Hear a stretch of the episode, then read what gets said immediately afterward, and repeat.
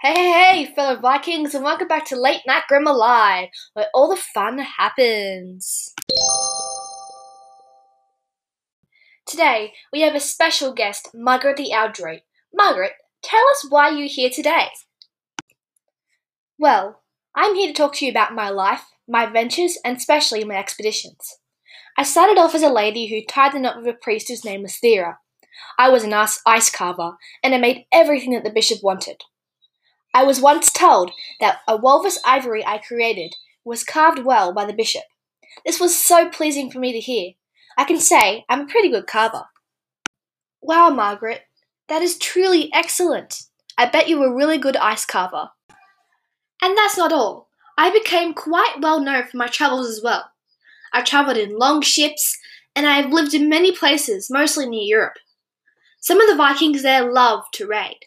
But since I am a woman, this is not typical of my role. Women are to look look after children, cook, and care. But obviously, I r- really wanted to seek adventure instead. I was a bit more rebellious than my other female friends. I was done with the Bishop, so I decided to request a divorce. I decided that living with a man was just something I did not need in my life. My passion to travel and explore on longships was bigger than the bishop in my eyes.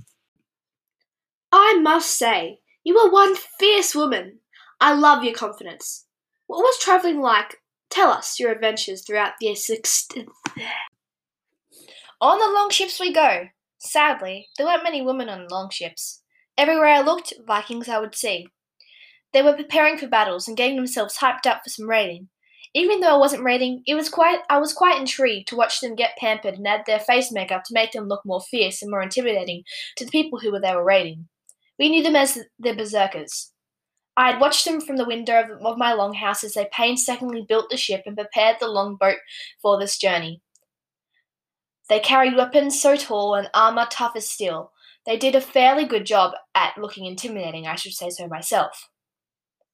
I listened to the Vikings on the ship as they made their agreement about splitting the spoils of, of our travels evenly, and then my journey began.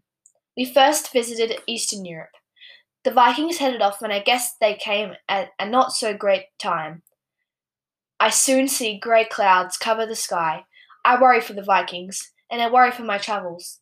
I open up my journal and I write a short saga to calm myself down.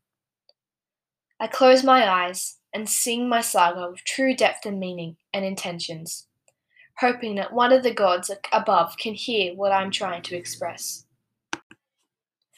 I worry for my travels. I worry for our lives.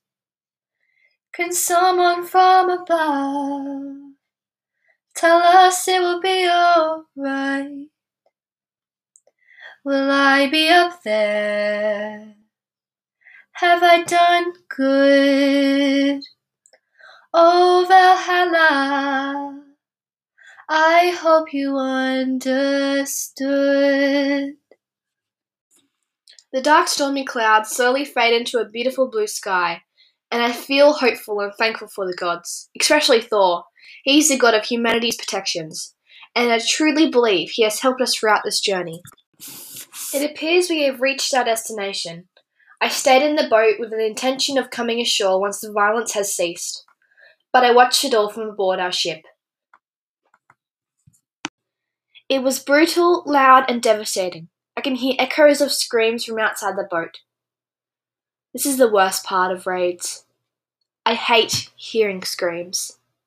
But now everything seems clear to go now. I had my journal and I had my pencil, and I was on my way to explore this wondrous place. I had this feeling like never before.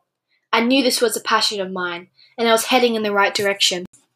Tell me more about your travels, Margaret. I mean, this is the whole part of the podcast. Where did you explore next? I mostly travelled in places around Europe, following where the Vikings have raided. I kept my recordings of my travels all kept in my trusty journal. It's where I have all my sagas and runes stored. I mostly talk I mostly talk about the environment where I am traveling and how it makes me feel. I find it very interesting and relaxing as well. The things I saw were magnificent. beautiful architecture, and buildings shaped with gorgeous roofing and walls. Oh, so good. The environment smelt like bread and it was loud with all the noisy sellers trying to t- trade or sell their goods. Although it may be annoying, I find it very peaceful and wonder- wonderful how I can experience all this. Well, that's all, folks. A big thank you to Margaret for telling us about her wonderful story of travels. No, thank you.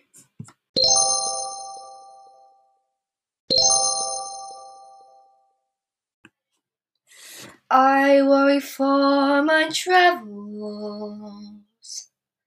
I worry for our lives.